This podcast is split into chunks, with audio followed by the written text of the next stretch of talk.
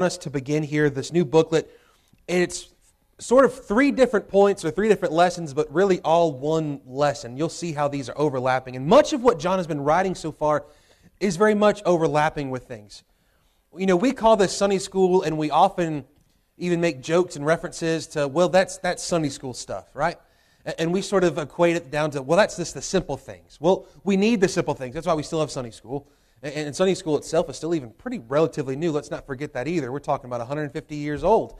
Um, and it's that old timey way. But, but Sunday school, it's a blessed time that we can sit together, we can study God's Word, but we can study these sort of Sunday school truths that John has been presenting here.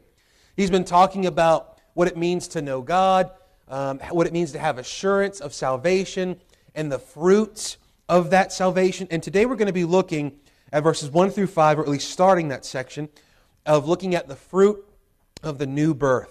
The fruit of the new birth. I want to read for us verses 1 through 5, and today we're going to begin in verse number 1, and, and we'll see how far we get. Um, tells us here in verse number 1 Whosoever believeth that Jesus is the Christ is born of God. And everyone that loveth him, that begat, loveth him also that is begotten of him. By this we know that we love the children of God, when we love God and keep his commandments. For this is the love of God that we keep his commandments, and his commandments are not grievous. For whatsoever is born of God overcometh the world, and this is the victory that overcometh the world, even our faith. Who is he that overcometh the world but he that believeth that Jesus is the Son of God? Now, what we find is essentially verse 1 and 5 sort of act as these bookends of this little section that's showing us what the fruit of the new birth is. And that's what we're going to look at today here Let's begin in verse number one. We're going to be dealing with the first fruit of the new birth It is really that of, of love. And we're going to see this here in verse number one. Whosoever believeth that Jesus is the Christ is born of God. That's a new birth. And everyone that loveth um, him that begat loveth him also that is begotten of him.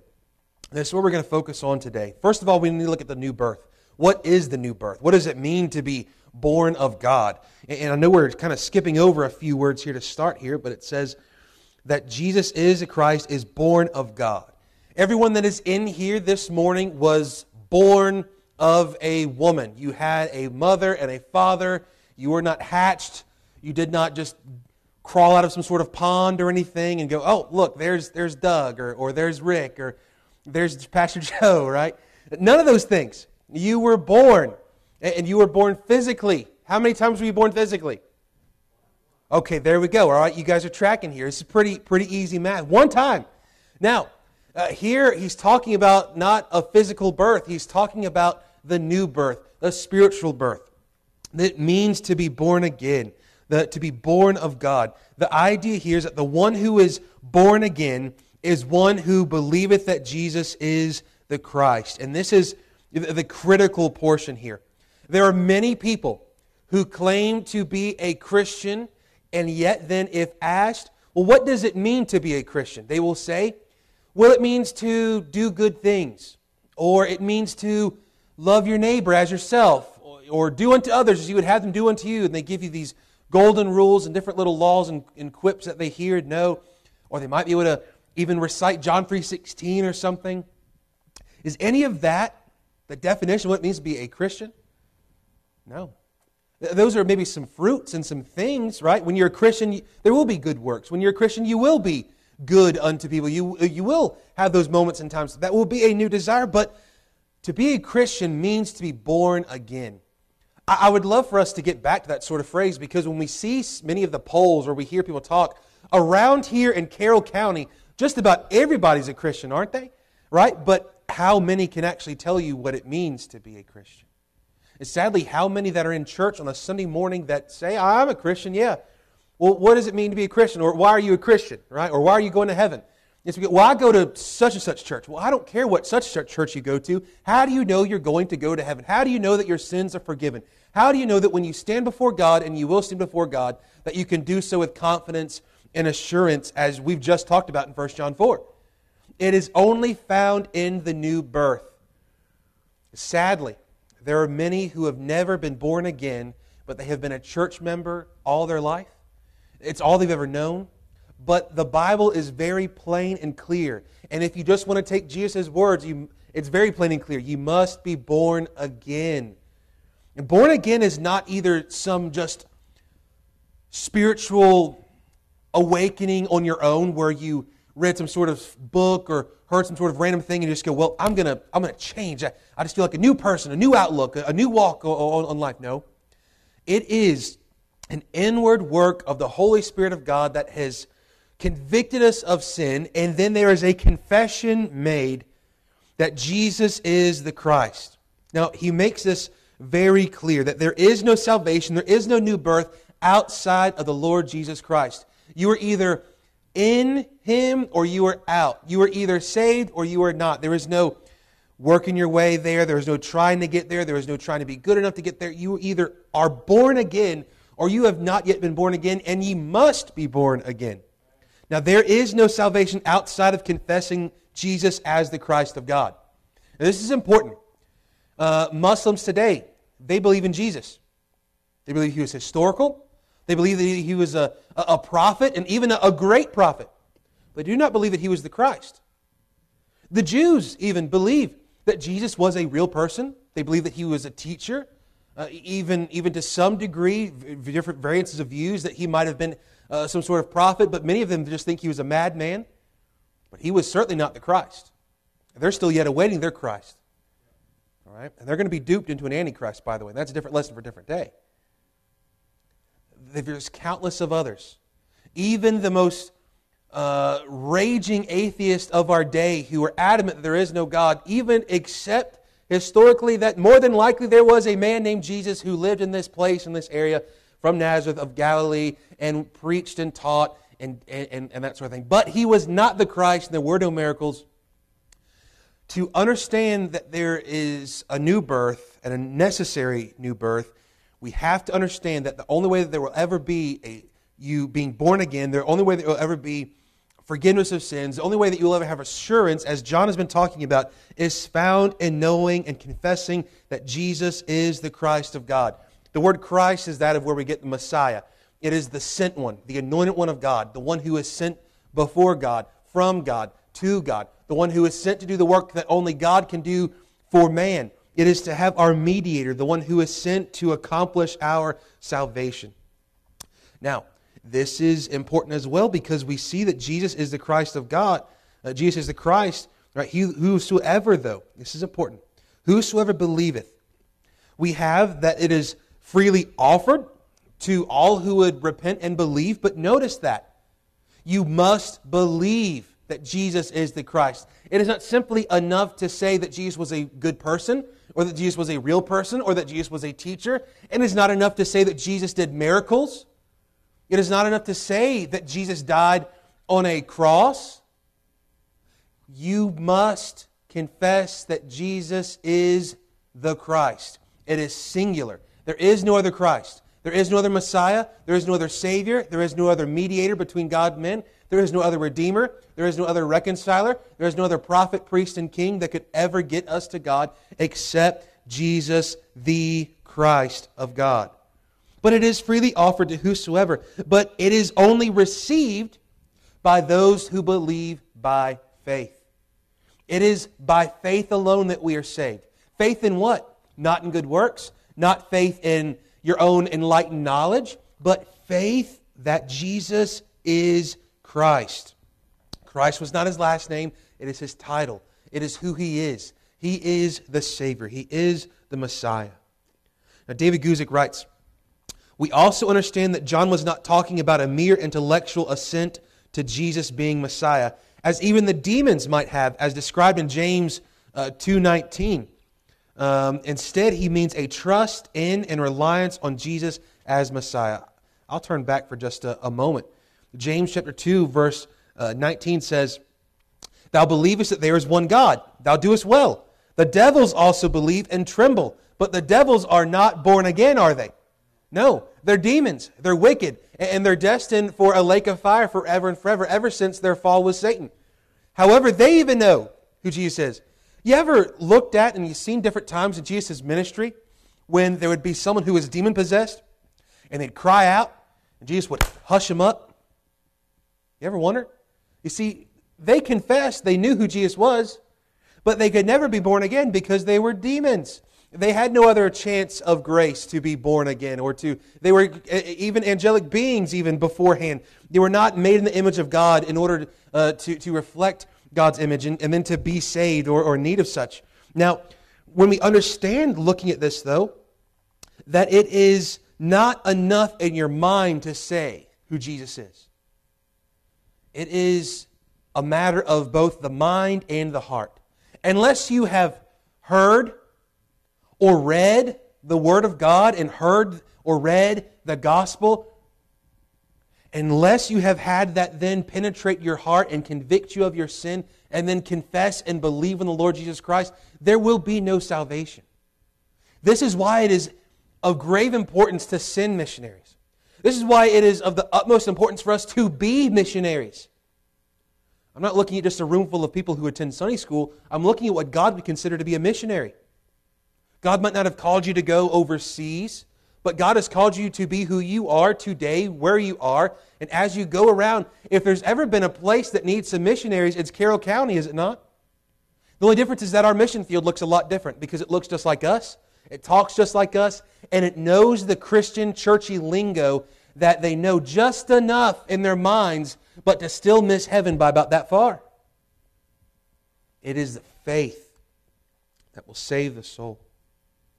Only faith in the Lord Jesus Christ, not faith in anything else or anyone else. And we've got to see it as much more than just a head knowledge because there are countless people in our own town, maybe even in our own churches that would say that they know Jesus, but they know the facts about Jesus. I was lost. I grew up, God's grace kept me, praise the Lord, from many things of the world. But I was just as lost as the next one. You know why? Because I had a head knowledge of Jesus. I was the goody two shoe kid in kids' club and in youth group. I knew all the facts, all the stories. I knew where they were. I could beat everybody in sword drills, right? The whole thing. But guess what? I still did not know Jesus. I knew all about him, but I did not know him. You can know all about Neil Armstrong and not know Neil Armstrong. Right? I encourage you read a biography, right? read some biographies, Christian, non uh, Christian. What, read a biography. You learn some stuff about some people's lives, how they lived, things they've gone through. But guess what? Even after reading it, you still don't know them. This is the difference here. There must be a relationship, but there will be no relationship with the Lord unless we have been born again into his family. Now, hear the idea of being born again. Turn with me, hold your place there, and turn to John chapter 3.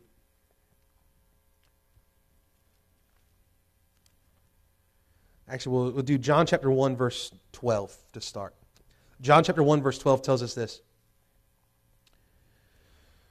I'll back up to verse 11. I'll just keep backing up. He came into his own, and his own received him not. But as many as received him, how do you receive him? By faith. He says, To them gave he the power to become the sons of God, even to them that believe on his name, which were born not of blood, nor of the will of the flesh, nor of the will of man, but of God, to be born of God. That's that phrase. Then just over probably a page, John chapter 3. There was a man of the Pharisees named Nicodemus, a ruler of the Jews. Let me ask you this. This is a simple Sunday school question. Were the Pharisees smart intellectually? Yeah. Smartest of the smart. They, they had more scripture memorized than you and I. They had whole books of the Bible memorized. They had all kinds of stuff going for them intellectually. But here was the difference. This man comes to Jesus. The same came to Jesus by night and said to him, Rabbi, we know that thou art a teacher come from God. We know you're a teacher. For no man can do these miracles that thou doest except God be with him. So we know, we know God's with you. I want you to know it's much more than God is with Jesus, but that Jesus is God in the flesh. That's the difference maker here. Jesus answered, said unto him, Verily, verily, I say unto thee, except a man be born again, he cannot see the kingdom of God. so here we go, pop quiz again. Can you see the kingdom of God unless you are born again? You can't see it. You will never see the kingdom of God. You will never be forgiven. You will never reach heaven, no matter what you do, unless you've been born again. And this confuses old Nicodemus. Smartest of the smart, he says, How can a man be born when he is old? How can he enter the second time into his mother's womb and be born? It would be ludicrous to think such. Jesus answered, Verily, verily, I say unto thee, except a man be born of water and of the Spirit, he cannot enter the kingdom of God. That which is born of flesh is flesh, and that which is born of the Spirit is spirit. Marvel not that I said unto thee, Ye must be born again. The wind bloweth where it listeth, and thou hearest the sound thereof, but canst not tell whither it cometh and whither it goeth. So is everyone that is born of the Spirit. It is a work of the Spirit of God. To be born again in John 3 is the same idea of the regenerating work of the Holy Spirit in Ephesians chapter 2, for you hath he quickened. The idea is to be made alive, who were dead in sins and trespasses. We often quote, and I quote it a lot, that we were born dead in sins and trespasses, but the first part of that verse is dealing with what? It's you that He's quickened. It's you that He's made alive. It's the act of uh, the regenerating work of the Holy Spirit of God. We are born again. Here's the formula by grace alone, through faith alone, in Christ alone. That's it. Kruse writes, and I don't have this in your booklet, so this was just for me to share with you, but he says both places make very clear that being born of God is quite different from a natural birth. It is something initiated by God and effected through His Spirit, and it takes place in conjunction with faith in Christ. So, here in John's context of what he's writing, what he's about to get to is as we're dealing with love here in this verse, that there is no love or life of God outside of the new birth. You are not truly alive until you've been born again. You're existing physically, but you're not alive. You're not living. You have no spiritual life. And to not have spiritual life means you're dead because you're still dead in your sins and trespasses. But there as well is not only life, but there is no love outside of the new birth because unless we've been changed by that love of God that he's talked about all throughout this book so far, then we will not love God and we will not love our fellow man. You are not born with a natural love for God, you're born with a natural rebellion to God. Even the sweetest of church ladies, they might love the things or the idea, but you must be born again. And the only way that you will truly love the things of God. And we're not just talking about liking the idea of church or being a part of something bigger and better. If you want that, you can go join the Moose Lodge, right? We're talking about spiritual, eternal things to be a part of the church of God, in order to be a part of the true church of God, not just a, a member or have a plaque or name on a paper, is that you must be born again. To have both the life of God and a love of God, a love towards God, and a love for God's people. Now, as we go here, we are born again. We see this new birth take place. And it's whosoever believeth that Jesus is the Christ is born of God, is born again been adopted into his family. And he says, And every one that loveth him that begat loveth him also that is begotten of him. Now, there's a lot of begats and begottens and stuff in this verse, and it can get a little tongue tied and a little difficult here. So, here I want to break this down a little bit for us. The idea is this that everyone that is truly born again loves God, who is our new heavenly Father, by the adoption through the work of the Son and the Spirit, loves the brethren, which are those that are begotten of him. So, let's break this down in this verse. And everyone that loveth him that begat, who's the one that begat? It's the Lord. Who's the begotten of him? It's God's people. Right? You now are, in, in a sense, begotten of God, in the sense that you've been born again. You're, no longer this sort of outsider, but now you have been made a, a son or a daughter of the King of Kings and the Lord of Lords. You've been adopted into his family. We often forget how beautiful adoption is, let alone spiritually speaking, what this means that we were rebels, we were against the Lord, we were contrary to His word, and He adopted us. Right? It's unthinkable from a human perspective that He adopts those that did not love Him, He adopts those that did not want to be adopted. He adopts us through the work of the Son and the Spirit. Now, what does the Son do? The Son died on the cross, taking our place, uh, paying our sin debt, becoming our sin. He who knew no sin became sin that we may be made the righteous of God in Him. Died on the cross for our sins, was buried, and rose again the third day according to the Scripture to offer us eternal life.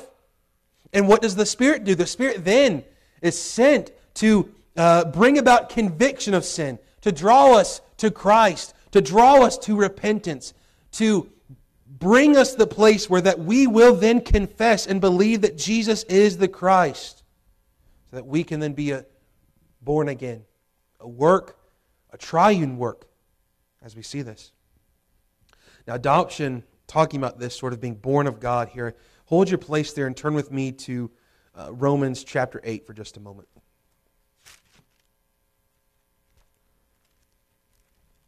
Romans chapter 8, verse number 11 down through 17.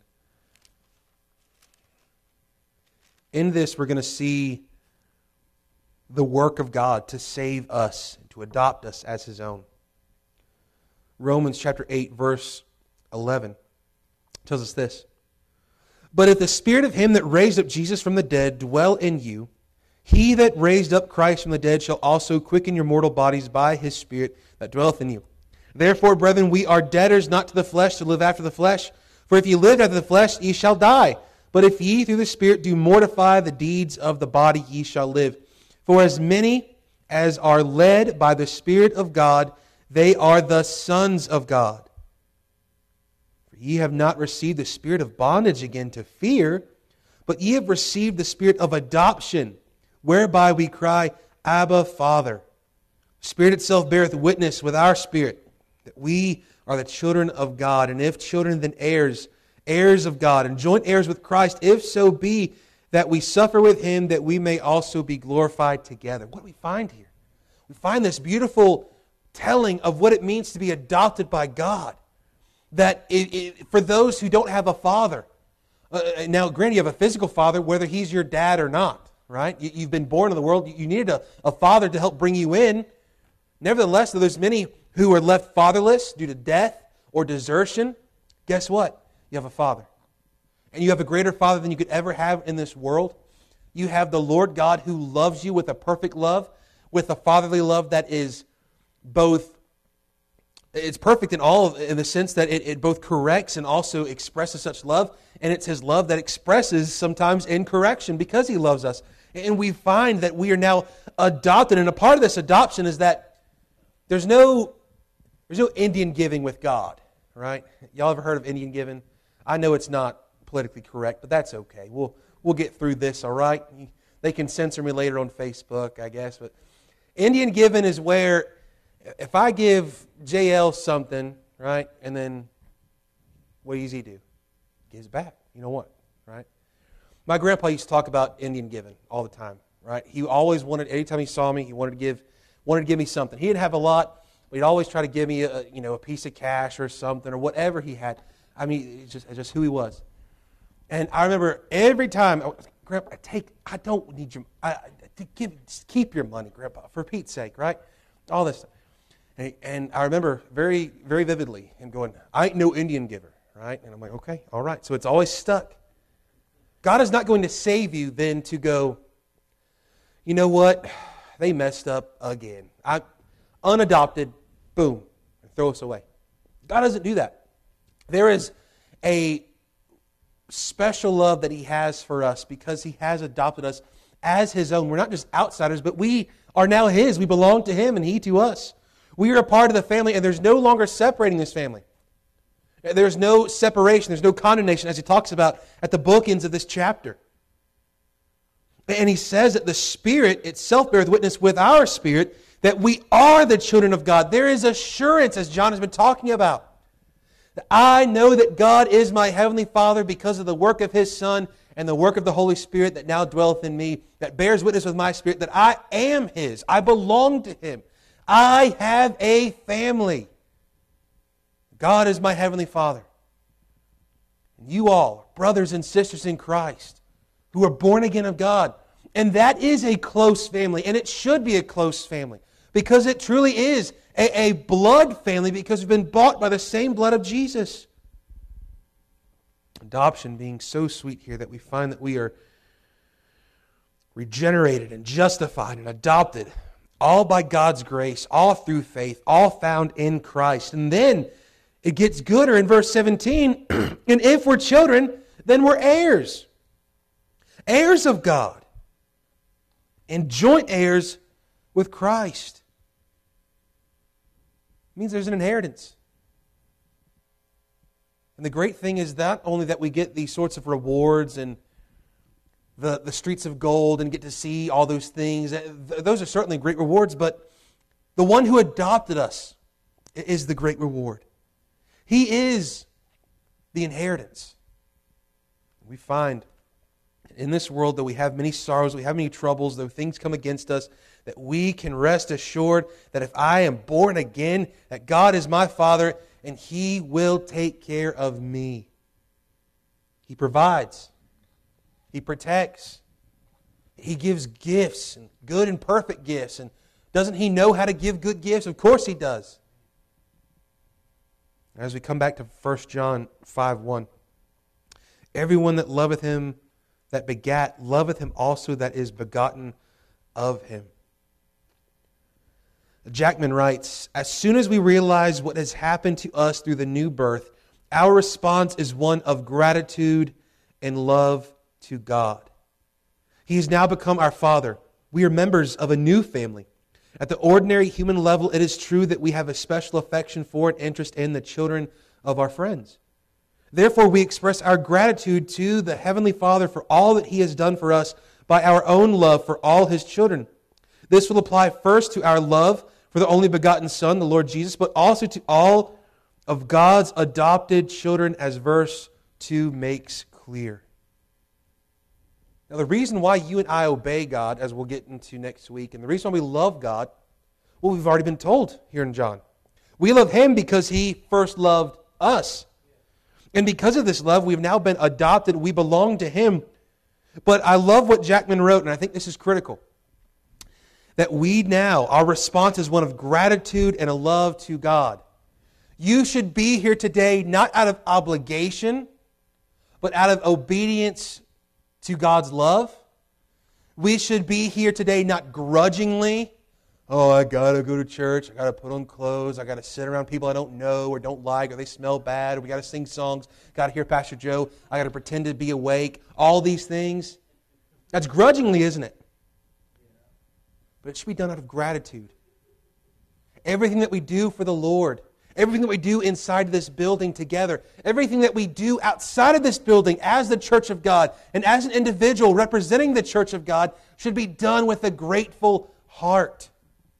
Christians were known in the early church for their love for one another and for thankfulness. They gave to one another, they were generous, all of these things. And now today we sort of live on all these different little islands as a part of one big island here as a, as a nice independent Baptist church. We're independent, we're separated, right? And we've got all that stuff. And then we have our own little independent pockets and islands where we'll never see each other, never talk to each other, never be accountable to each other. We don't want to show up too early because we might have to talk to somebody. We definitely want to stay too late because we might have to talk to somebody. You see, this is a problem. We should love the Lord because we should be grateful for what He's done for us, but in return, we should be grateful that we're not alone. Especially if you are someone who, and, and by the way, everyone was not, didn't get to grow up how, how I got to grow up. Going off to college showed me that a little bit. There are people who grew up in a totally different way, right? I, I met homeschoolers for the first time when I went to college. That was a whole new experience there. That was, that was different, right? I met Christian school kids. I met kids who, who didn't have parents. I met kids who, who had been through the system, through orphanages. I met kids who had been adopted. I met kids who, who you know, all, all kinds of stuff. And what I found is though, while we don't all grow up the same, what we do have in Christ is a new family. And we should be grateful for one another and express our love to God and for each other. Thatcher writes, those who truly love God will both accept Jesus as the Christ and love other believers. Do not tell me that you know Jesus as your Savior and do and then, and then turn around and, and do not love his church. The, the issue that we have seen in the past couple of years has really shown a lot of true colors for a lot of true folks here. And this is everywhere. That, that people have said, Oh, I love Jesus, but I don't really need the church. If you love Jesus, you will love the church because it's his bride, it's his body. It is his declared group of people that gather together weekly. They live around each other, they talk to each other, they help one another. It is to be a part of Christ, is to be a part of the church. And you cannot have it to be a part of church and then also somehow get lumped in with Jesus. It is Christ first, then church. There's many people who are part of going to churches but are never being a part of actual Christ or, or being a part of the body. And, and there is a grave difference but we need Jesus. And if we need Jesus and we love Jesus, what else? We need and love the church, those around us. Because the church is not going, well, I love that church because the building is prettier, the pews are nicer, or they don't have pews and they got chairs, the colors are different, or the music is better, or the this is better, or the whatever. That's building and that's outward things. To love the church is to not love a building it's not even just to love the things that can be seen and talked to, it's to love the souls of the individuals who make up the body of Christ, who make up the bride of Christ, who make up what the church actually is. The church is the people of God who have been born again. Barclay writes If then Christians love God, the Father who created them, they must also love the other children to whom God is Father. Their love of God and their love of their Christian brothers and sisters must be parts of the same love, so closely interlocked that they can never be separated. And he's dead right. We cannot separate our love for God and then our love for his church. It's together. Never do we find, well, I love Jesus, but I just don't like church. Or never do we find, well, we do find this. We find a lot of people who say, well, I like church. I just not big on all the Jesus extra stuff. You know, church is nice stuff if you can like church and there's no Jesus in it, well, it's not church. Right? Church is about Christ, for Christ, through Christ, to Christ. A love for God and his children are absolutely inseparable. 1 John 4, verse 20 through 21. If a man say, I love God and hateth his brother, he is a liar. For he that loveth not his brother whom he hath seen, how can he love God who he has not seen? And this commandment have we from him, that he who loveth God loveth his brother also. Where there is no love, there is no life. A true believer will have a true love for God and a true love for other believers. If this is not the case, then that believer is not truly born of God. And I would say then that that means that they're not a believer. Guzik writes, and we'll be done. This is the common ground for Christians. Not race, not class, not culture, not language, nor any other thing except for a common birth in Jesus Christ and the common lordship of Jesus. The beauty of the church of God is not that we all look the same, talk the same, come from the same stuff, even think the same. It is that we have been born again. That's it. That's our common ground. Our common ground is not found in, in, many other things that we tend to make it over. It's found in the new birth in the Lord Jesus Christ. Life in Jesus, a love for Jesus, is found in the new birth. Do you have that new birth? And if you do, we must be seeing this fruit in our life. And it starts with the love of God, a love to God, and love for His people as His adopted children. Let us pray. Lord, we love you. We thank you for this time. Grateful for the study that we can have and see your word. I pray, God, that we would have our hearts turn to you today. I pray that now during this hour, as we're preparing for the worship service, God, that you would give our hearts uh, just a, a, freshness from your word. God, our hearts would be united together in Christ, that we would have a sweet spirit amongst us today, God, that we would experience your, your power and your presence and your authority through your word, and God, that we would fellowship through the gospel and that we would see our great need uh, of love to you, love for you, and a love to and for one another. Lord, help us now. I pray that you go before us and prepare us for what's to come. We ask all this in Jesus' name. Amen. All right, y'all, we'll take a pause for the calls. Any guys?